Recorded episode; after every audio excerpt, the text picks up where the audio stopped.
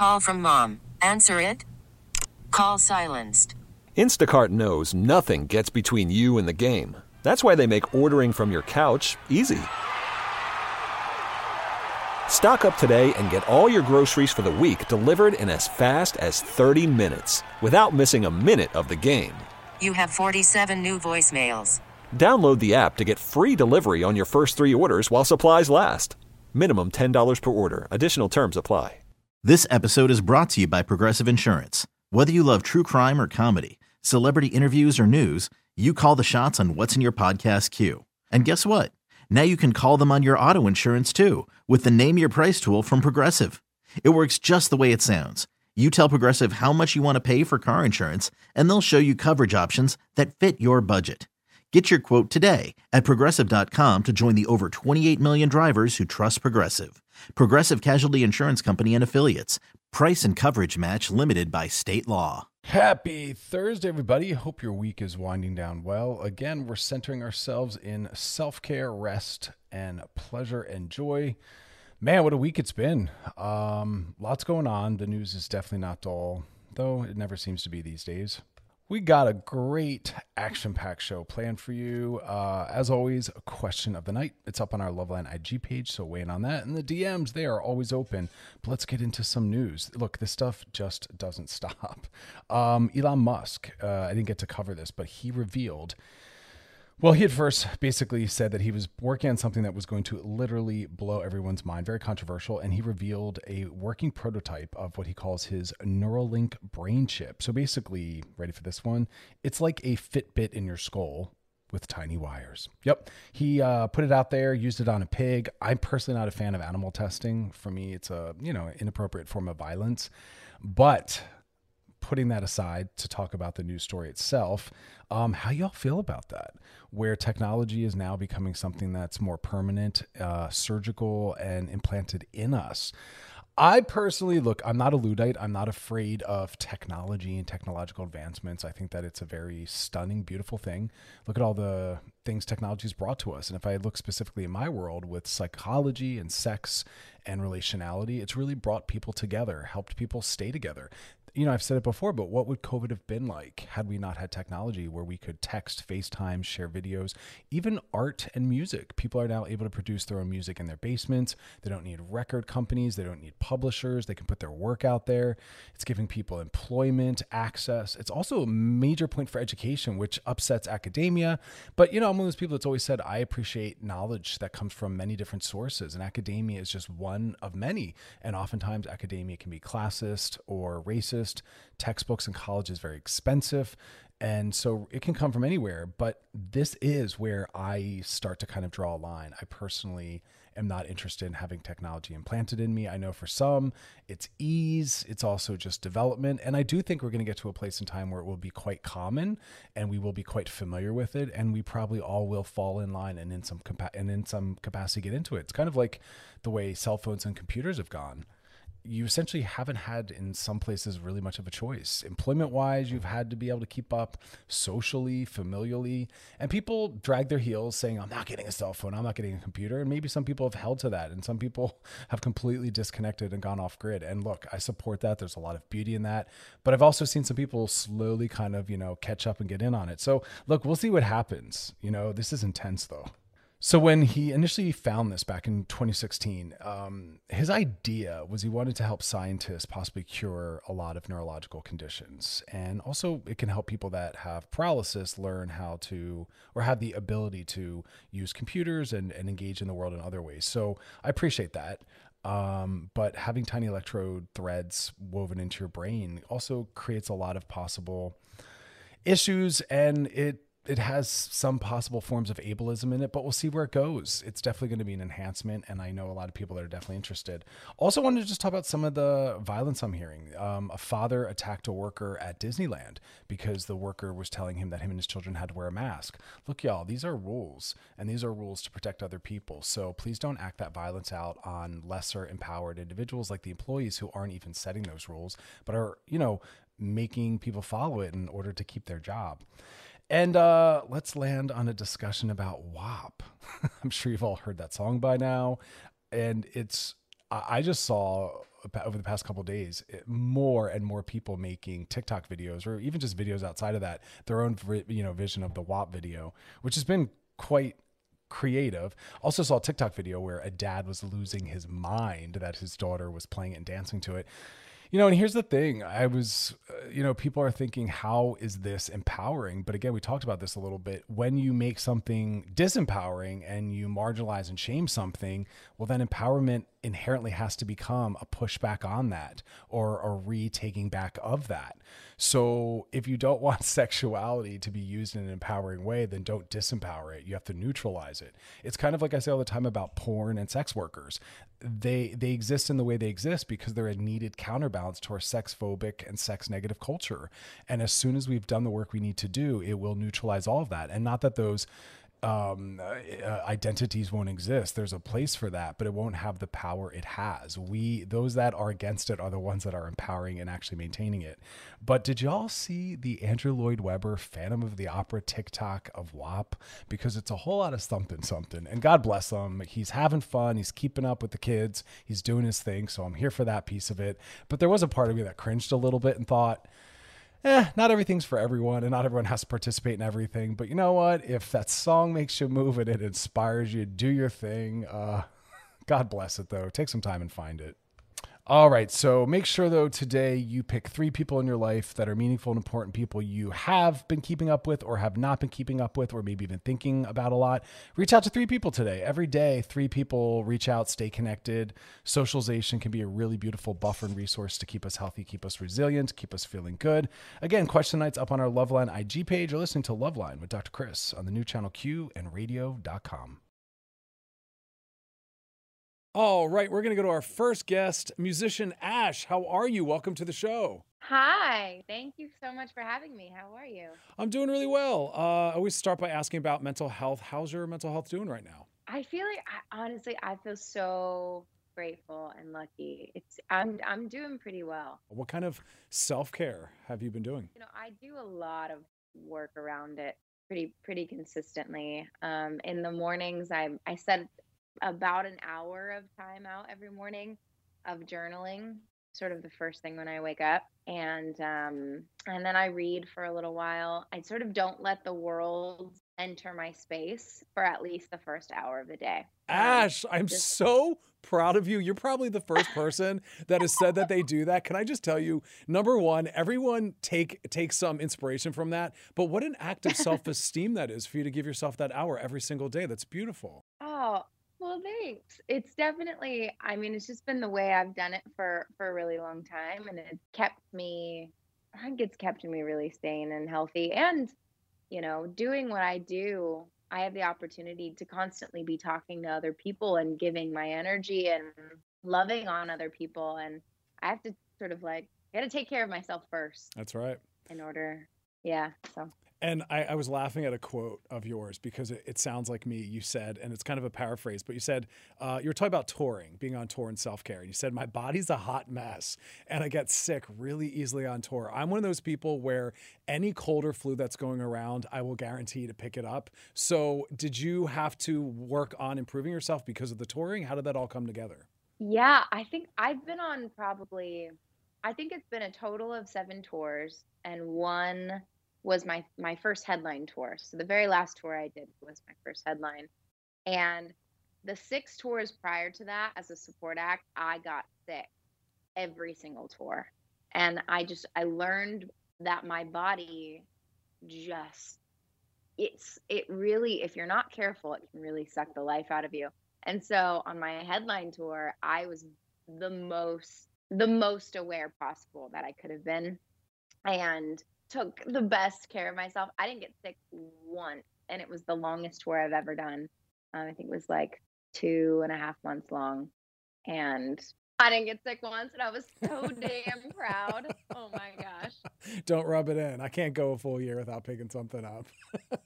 oh no! I think really it had to do. I just needed to be. I was much more intentional about okay. what I was eating. Um, and I made my like meet and greets with fans before the show so that when I was dead tired after the show, I wasn't, you know, going to hug people when I'm the most maybe vulnerable and empty. And yeah. So Yeah. how how's that all changed for you during during quarantine and COVID? It sounds like you get a lot of um, inspiration and energy from being in real time with your fans. So how's that impacted everything? Oh, I mean, it makes me sad. I miss them. I miss being out there and on the road. Um, I, but I, you know, as sort of extroverted and bubbly as I can be, I'm I'm pretty introverted. Um, I gain most of my energy from being alone. Um, so quarantine's been like weirdly good. like I'm like, oh, sorry, I can't go to your party because it's COVID. Like, yeah. You can't go to the party because you're busy at home thriving without them. I'm thriving. I will take a journal session by myself over a party any day. Well done. Well done. And so let's talk about the intersections of mental health and music. Do you do you see the ways that they interact with each other? And if so, what what do you think the impact is? Yeah, I think music is an an extremely important tool that we can sort of use against or for ourselves. Um, because if you know you're like feeling just the most um, heavy and sad, you can fi- find the playlist to just like sink into it, you know, um, which maybe is exactly what your soul needs for that day. Um, I, I don't know. I'm not one to, to judge or, or pick for you, but um, but music on the other hand can be incredibly healing and uh, yeah, I feel really lucky that this is sort of my my job. I just get to like sit and write and it'd be an incredibly therapeutic experience. Yeah, and that's kind of what I picked up reading some of the interviews you've done. You talked a lot about how authentic you work to be, how a lot of your lyrics are, you know, direct quotes from your journaling. And so, what an interesting way to approach music where you're both providing something really healing and transformative and entertaining to others, but it's also you kind of working through and processing your own stuff. You're using them for therapy. That was so I'm just using that was so introspective. Yeah. Wow, um, we got to talk more often. um, I yeah, I totally agree with that. I definitely am able to, you know, I think well, I, as an artist, we sort of are. I feel like in a way, our job is to go out into the world and experience it, or rather, go out into nowhere because we're in quarantine. Um, but it's to, it's to experience life and then to report back and sort of express how life has shown itself to you and in your own art you know unique artistic way. And yeah i think i i try to do my best at being the most authentic but that ranges from when i'm super mature. Like uh, I wrote a song called moral of the story which is maybe the most mature record i've ever written but then i just released a song called save myself which is like easily in the anger phase of grieving.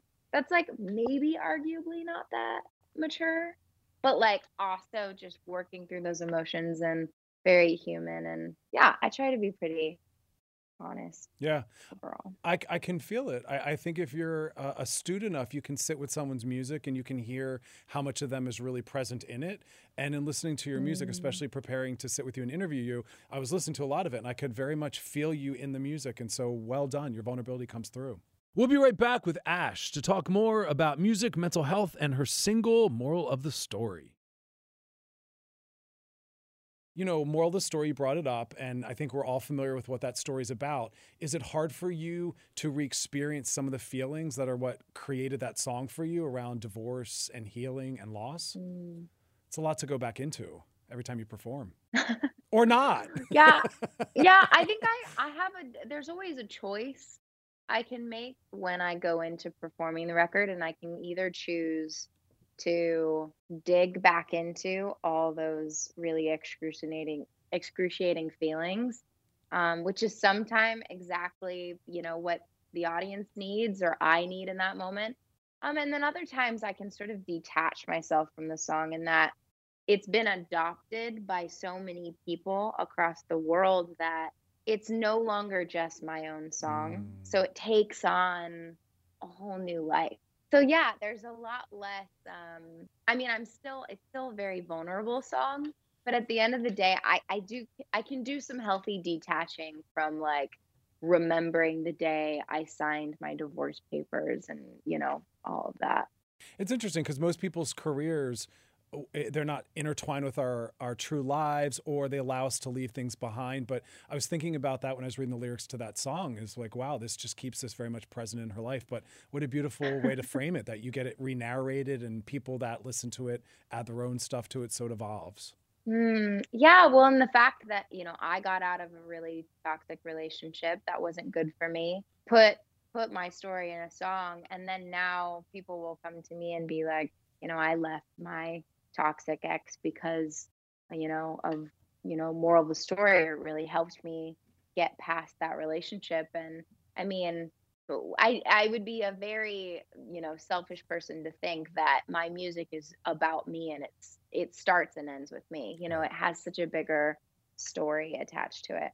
And and as far as your journey, you you talked um, or have talked many times about having come from a very conservative family, and we're at a cultural moment right now where everyone's kind of being challenged to be better and beyond how they were raised. Mm. What kind of journey did you go on to get yourself to the place you're at now? Well, do you have an hour and a half to get we have it? we have about two minutes. I'm just kidding. Oh, great. Okay, so the abridged version. Well, I don't know. I think life um, has, if you're open to it and you ask the universe to teach you, then it'll be like, all right, okay, you asked for it. Let's teach you. And I moved 3,000 miles away from home and went to Berklee College of Music. And it's an incredibly large um, international school. So there were, I was thrown into tons of different cultures and ways of thinking. And um, I've always wanted to be a really empathetic and loving human. And if that's who I claim to be, then learning about those other cultures and figuring out that there's not one way to see things um, was a really big part of my story and my growth and definitely has made me a better human yeah i don't know if i just answered your question a hundred percent hundred percent. I think that was a really valuable tip that you gave which is like there's so much to gain and learn from being around people that are different from us and a lot of people tend to swim in a circle of people that just reflect back exactly how they are and so i like what you're saying find find diversity we grow from it. Oh i could not agree with that more. Yeah get outside yourself. Go find people who don't agree with you. Even even if you feel like you are the one with the open-minded perspective like get into a loving honest conversation try and you know disarm each other and really have a real conversation. I mean that eh, that 5 to 15 minute conversation you had will could change you for the rest of your life you know? Yeah Beautifully said. And for those that are trying to be themselves, you know, authenticity is something that's really important to you. It's a thread that I see woven throughout your entire career. What kind of tips do you give to our listeners that are struggling? Because, you know, we live in a world where everything, literally everything is telling you you need to change, you're not good enough. You know, I'm talking social media, mm. advertising. And so, as someone who's in the spotlight, someone who, you know, pushes back on that, what kind of tips or tricks would you give to people? Oh, I, this is so loaded. I'm making you think today. I'm making you think. you are. I love it. It's so good. Well, I just feel like there's, I mean, again, I could give you a really long list, but at the end of the, I think you have to start with knowing who you are. And if you don't know who you are, then someone will decide for you. Mm. Always. It's so much easier to adopt what someone else thinks of you if you haven't figured it out for yourself first. So, you know, how often are we like in a, you know, adolescent stage of life or even older that you meet someone new and you want to date them and you're like, tell me everything about you? Um, why don't we do that sort of with ourselves and like go on it, take yourself on a date, maybe not out in public since it's COVID, but create a cute environment make yourself some lasagna at home light a candle and have a date with yourself and get to know yourself a little bit better and start with really knowing who you are.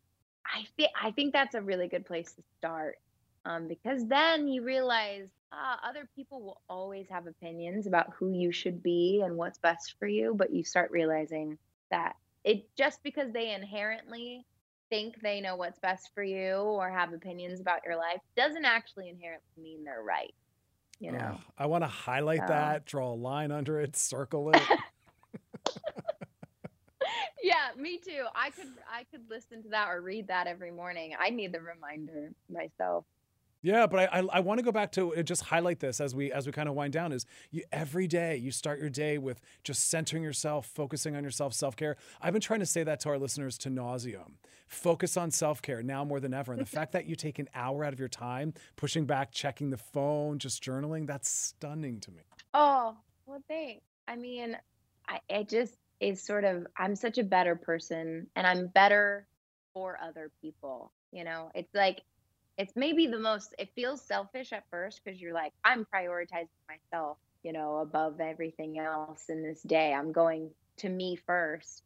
But really it's like it's kind of the most selfless thing you can do because you end up being i personally end up being a much kinder more empathetic more open-minded more loving human being when i've sort of taken care of my own stuff first. Um, but yeah thanks for saying that and encouraging me and i'll I'm keeping it up. Keep it up. Doctor's orders, right? Dr. Chris says. Uh, congratulations, right. Billboard Hot 100. Moral of the story, we got that plan on all of our stations and Save Myself. Uh, Ashe, thank you so much for everything you're doing and for being a part of our show. Oh, thank you so much for having me, Dr. Chris. You are lovely, and let's let's chat anytime. Call Absolutely. me anytime. I will do so. Be well. Have a great night. You can catch more of Ashe and the rest of our conversation on I'm Listening, our mental health show that airs every Thursday at 5 p.m. Pacific time on radio.com.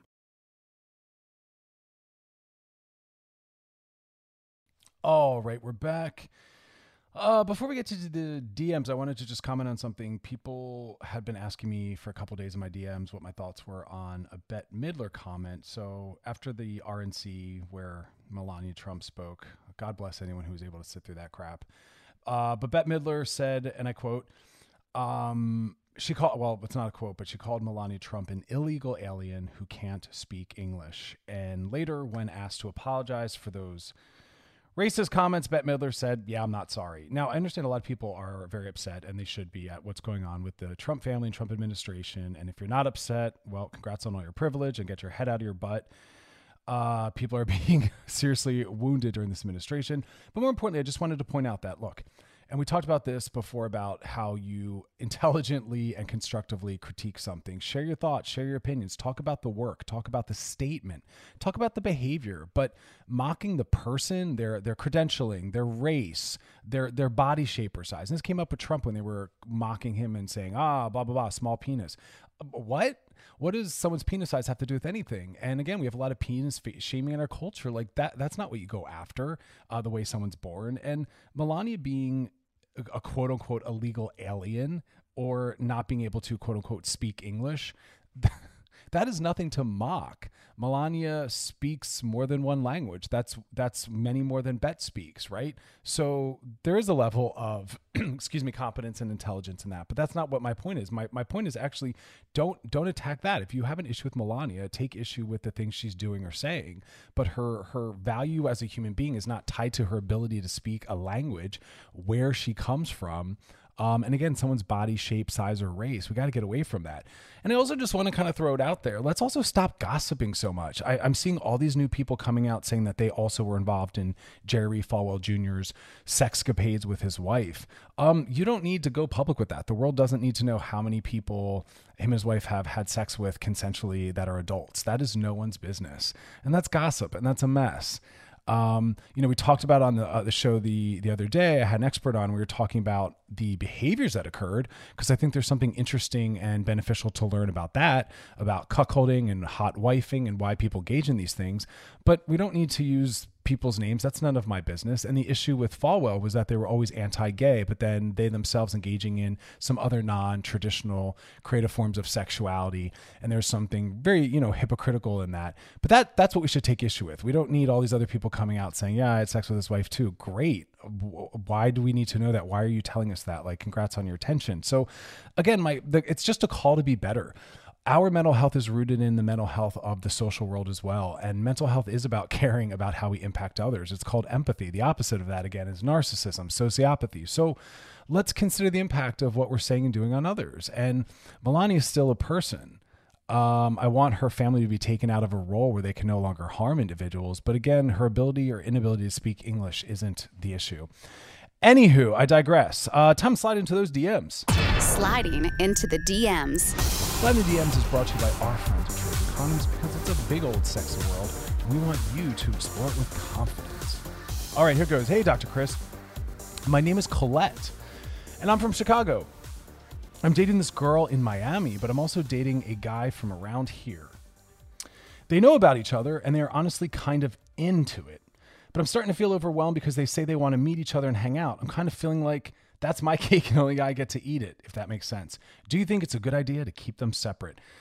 Um, gosh, I have so many questions. Do I, do I think it's a good idea to keep them separate? I don't really have an opinion either way. I guess I'm more curious as to what why you don't want them to meet. What are you afraid of having have happen?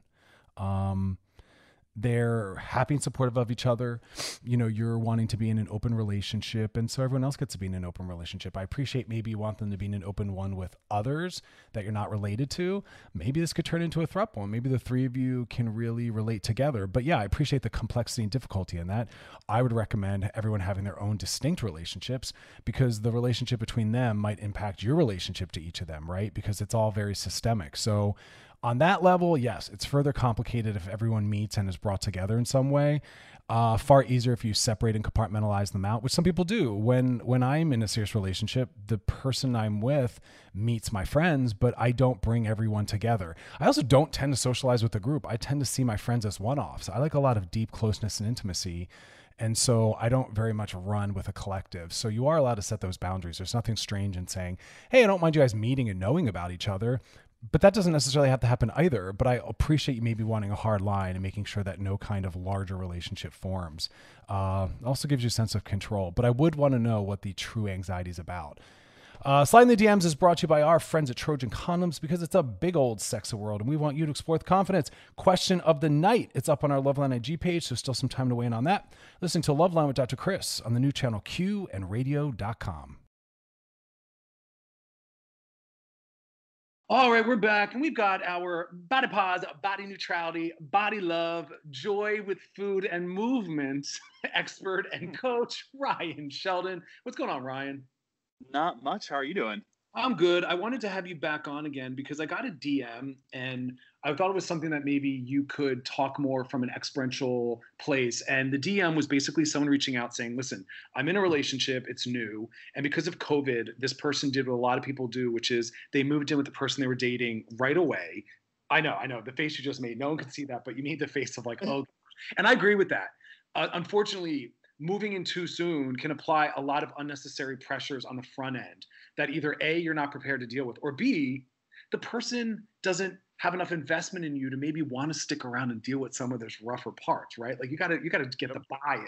Having said that, the person was DMing me asking me, how do I deal with the fact that this person doesn't have a healthy relationship to food and bodies, but their question was around they are acting it out on me. They're constantly talking about what I'm eating and whether or not I'm moving or exercising. Weigh in on that. Yeah, so I think first, not to sound harsh, but the first thing is that's why you don't move in with people right away because you don't necessarily know what what they're going through. Listen, I made the mistake too. I did it too. I did it after like a month of dating somebody before. Um, lesson learned. I think that the biggest thing is that um, number one, you have to understand that their their feelings towards food has nothing to do with you. Like, but traditionally what happens is, is when somebody is struggling with something they're taking it out on the person that's they're closest with and you're living with that person so you're definitely closest to them at this point in time.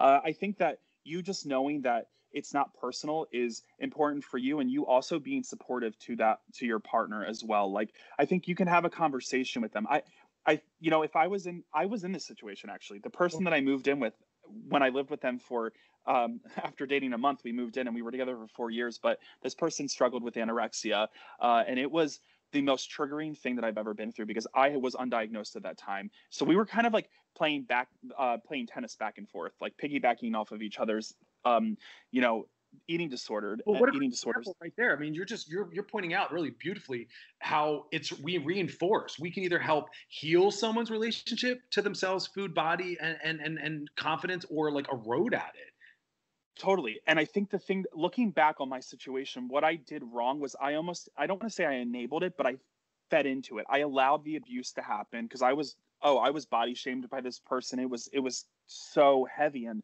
I kind of bought into it and then I thought that I deserved to be treated this way. So I think instead of looking looking back instead of me like kind of going like buying into the, my ex's you know disordered eating and the way that I was treated, I would kind of throw my hands up in the air and actually be like, I don't deserve this. Because I think that instead of this question, it might go a little differently. The answer might go a little differently than I thought or you thought. But instead of like, you shouldn't have to be putting up with somebody else's baggage. They need to work on it themselves, number one. Uh, but number two, I think it's important if you do decide to stay with this person to do your own research and to research ways that you can be supportive of this person. Because there are ways to be supportive, uh, but there's no excuse for this person to take anything out on you. But uh, ways that you can be supportive, uh, you can have that conversation, have open dialogue. Don't, when you say things, don't be accusatory when saying them, um, which I think is the biggest thing. And I also think like, you don't have to try to make this person feel better about their issues by going down that rabbit hole with them, which is what I did with my ex because I felt so guilty because I knew that my ex was struggling that I went down this rabbit hole with with them as opposed to just being like, you know what, this is their journey, they need to figure it out on their own. Yeah, and I want to also just call out to our listeners that you know, part of part of being a healthy person or just a good person, I think, is really paying attention to the impact you're having on the people that are in relationships with you. And if you're going to be in someone's life romantically, sexually, and whatever level, like be good for them. Make them better off having been with you. And so to really have a negative impact on them and to act out and project your own issues and struggles is a bummer to me, you know, because that's the thing. Like we enter each other's lives always with our own struggles. And like you just point out in your relationship, sometimes ours match theirs. And again, we have the opportunity to like be that healthier couple or we kind of eat away at it. So what was the piece where you realized I need to exit this? well, four years later, okay. uh, I I realized that I it was my disordered eating was kind of really spiraling out of control, and I felt so bad about myself. I felt like everything that was taken out on me, potentially because of my ex's eating disorder, um, amongst amongst other things, I felt like I deserved. I felt like everything that was happening to me, I deserved because I didn't feel loved. I felt like really garbage, and I ended up getting out of this situation with you know help from from my family because i needed it support emotional and my life changed for the better. Um, but i but looking back again i would do it differently. I would suggest like here are support groups that you can go to. Like here are things you know if this is your partner you want to you do want to be a part of their life so you have to find productive proactive things to do. Yeah. And i also think there's a piece that i try to remind single individuals which is you know if you're going to date uh, or if you're dating, remind yourself that you bring your stuff into this person's life. And do you have some work you might want to do? Do you think you're going to be a positive impact to make someone's life better? And if you're realizing, well, no, you know, I'm not that, I'm not doing that well right now. I'm struggling with a lot of things. I'd say maybe pause on dating and work on yourself just to a point where you acknowledge that I've at least neutralized some of that because you don't want to enter people's lives again, making it worse off but uh, do you find that a lot of times that people that are struggling with a lot of their inner demons they also have this need for like validation and they don't want to feel lonely so then they're they want to be around other people i know that you and i have touched on this before but in the position that you're in because i know i experience this do you ever experience people dating you and then them wanting you to be their therapist yes. um it's it's very it's I'll tell you that's a red flag on a first date. People, I, I either they're not aware of themselves or they're not aware of how I might uh, perceive what they're saying. But I've had people say on a first date, "Oh wow, I could use a therapist myself," or I could, you know, or I could, you know, and they start um, really boundarously vomiting all their stuff at me, and I'm like, "Oh man, this is a date. We're supposed to be courting each other. We're supposed to be attracting each other, and you're leading with your weaknesses or your struggles." And I know we all have them, but like I don't know you, and so it really sets off a trigger in me and a red flag, and I'm like, "Yikes."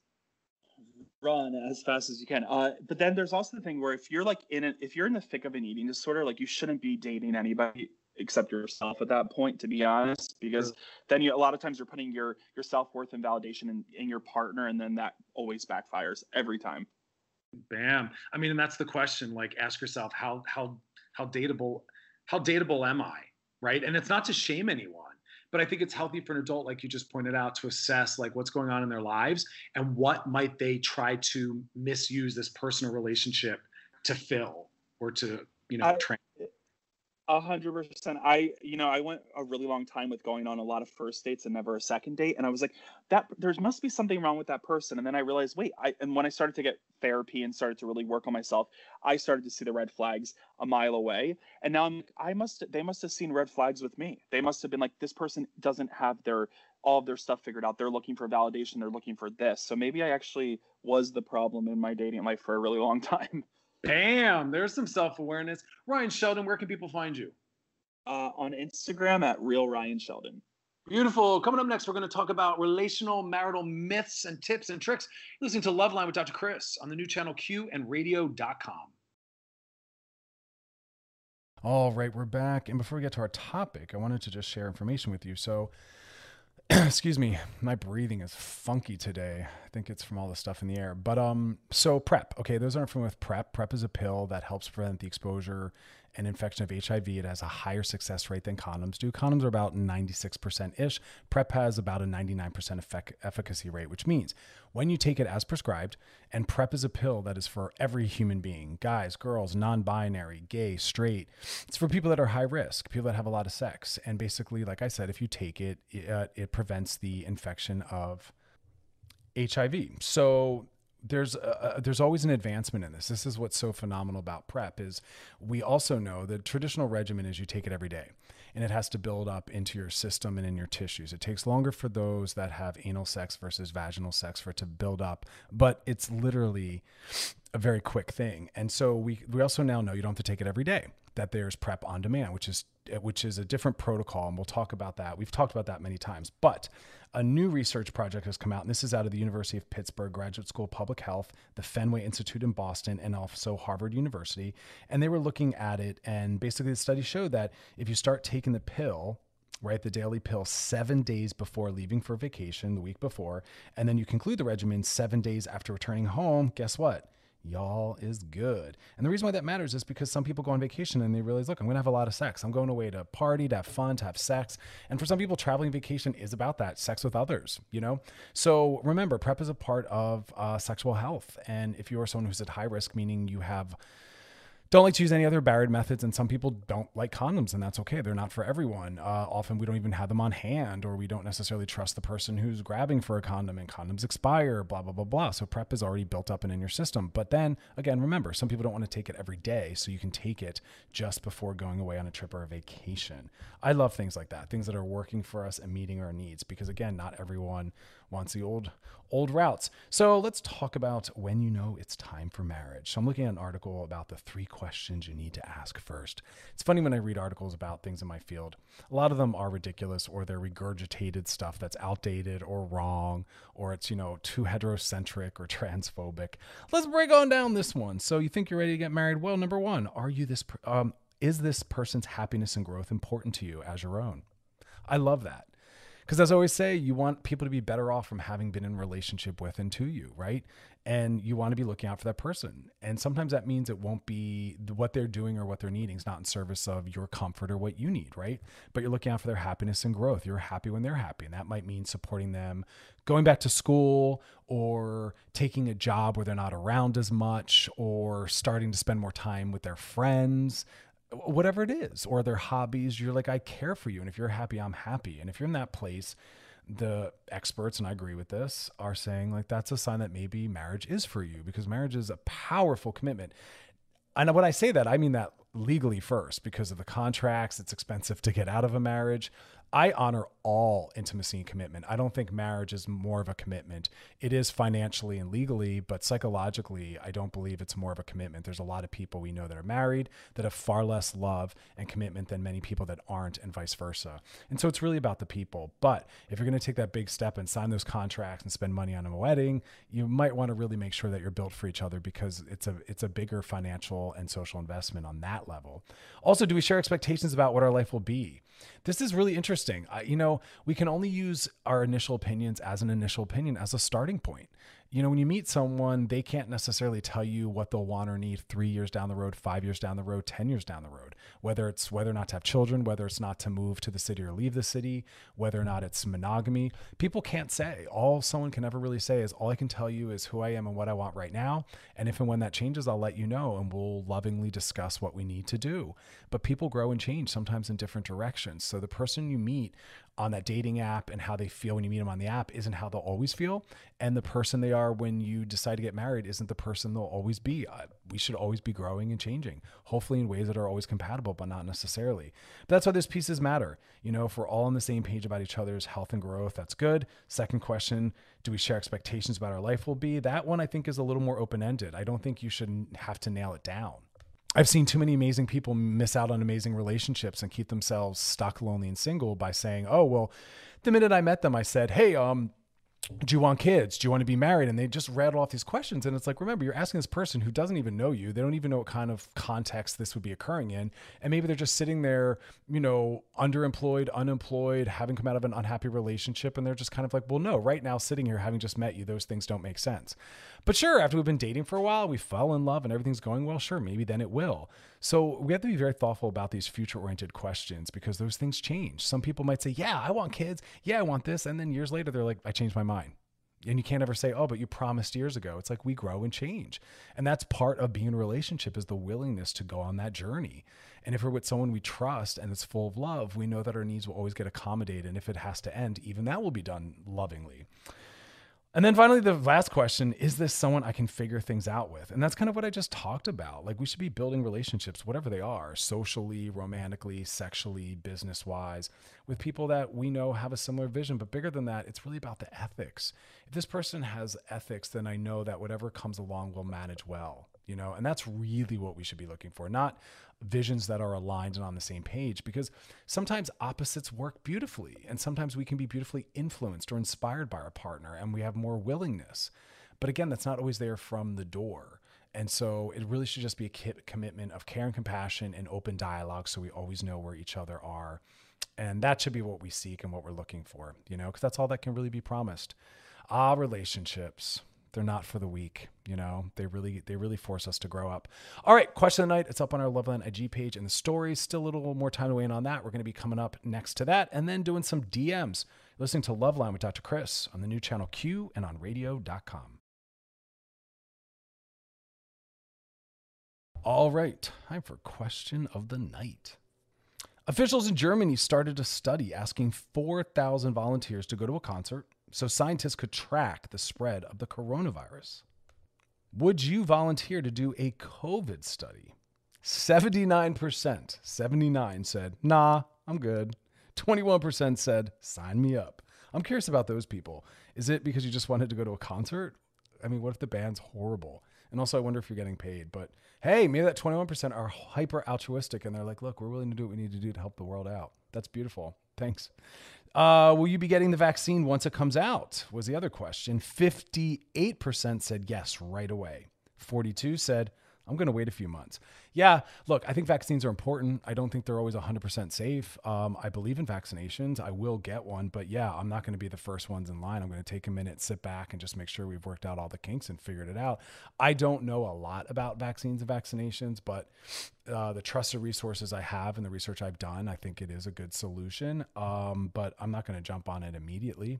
I've also been self isolating and knocking around anyone, so my risk is quite low uh, to transmit it and also to get infected. Because remember, that's the mental health part, right? That's the ethical part. Is it's not just your risk; it's are you also at risk of transmitting? And notice how I said that in the vaccine. I want us all to think that way.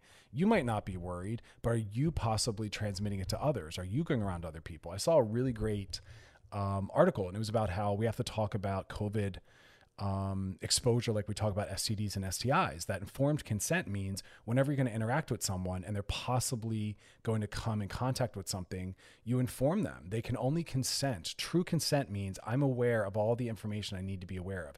True consent means I know what I'm coming in contact with. Because if you withhold information, then I haven't consented. I've only consented to that which I'm aware of and what I know, right?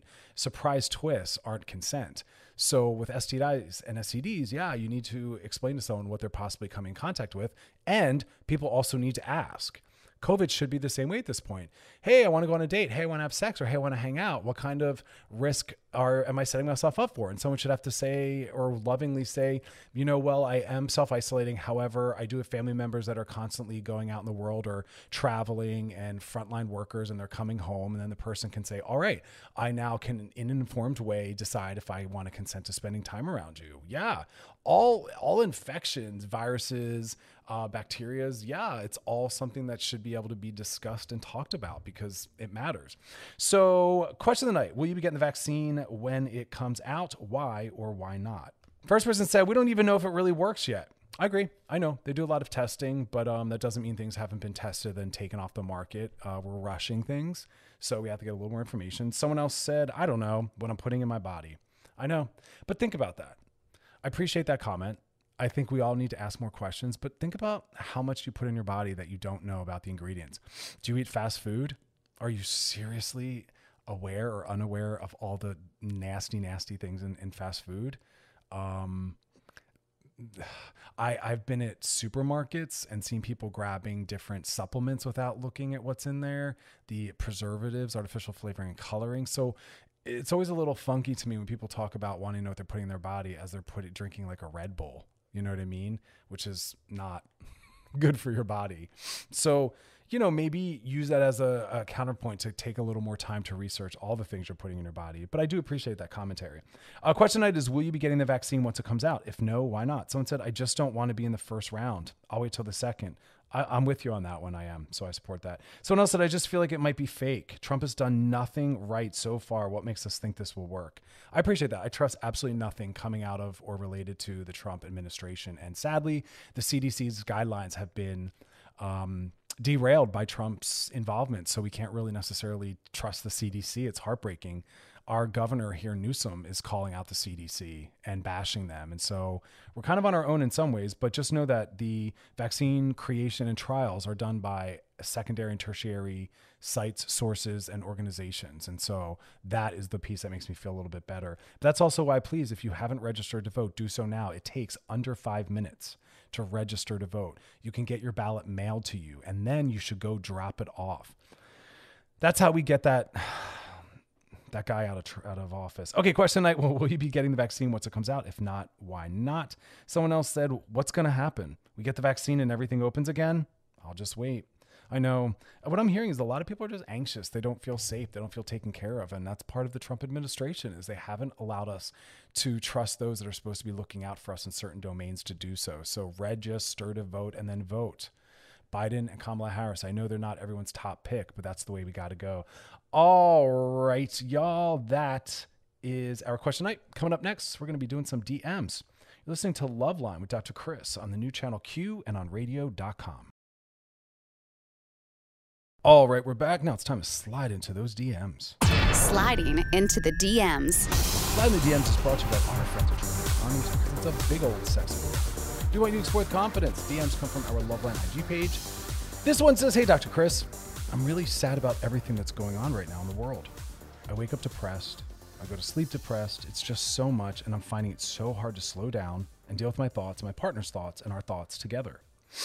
I feel selfish because I'm clearly taking the protest and the pandemic a lot harder than she is, and she's really helping me feel like she's giving a hundred. Oh, I'm sorry.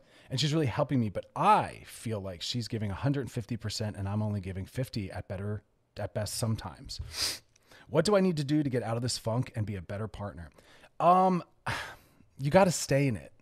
You know, this falls under one of those headings of I want you to be where you are. I, I don't agree that there's some toxic positivity woven in there, that the goal should always be to feel better and good and happy and positive, and that if you don't feel great, something bad is happening. No, you should feel bad. The, uh, there's a lot happening politically, socially, um, environmentally, the pandemic, that's an honest, natural response. I don't want to strengthen and perpetuate this idea that if we have a heavier, dark feeling around something that's happening, that our goal should be to get out or get rid of it. Feel bad, be angry. If you're not, I think you've actually maybe too closed off.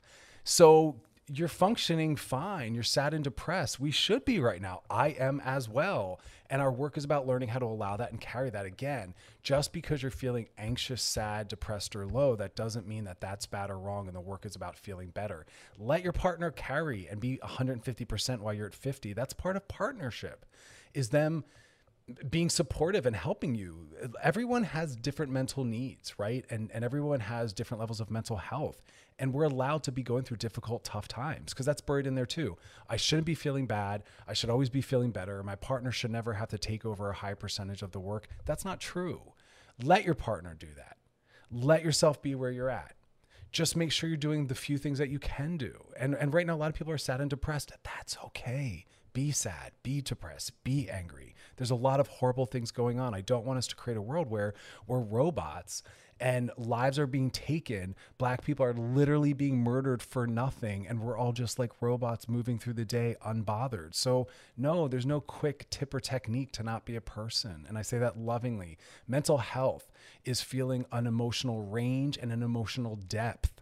You're feeling that. You're alive. We should be feeling that. If you're not feeling that, uh, that's my bigger question. Why are you not stressed or anxious about all the things that are going on around us?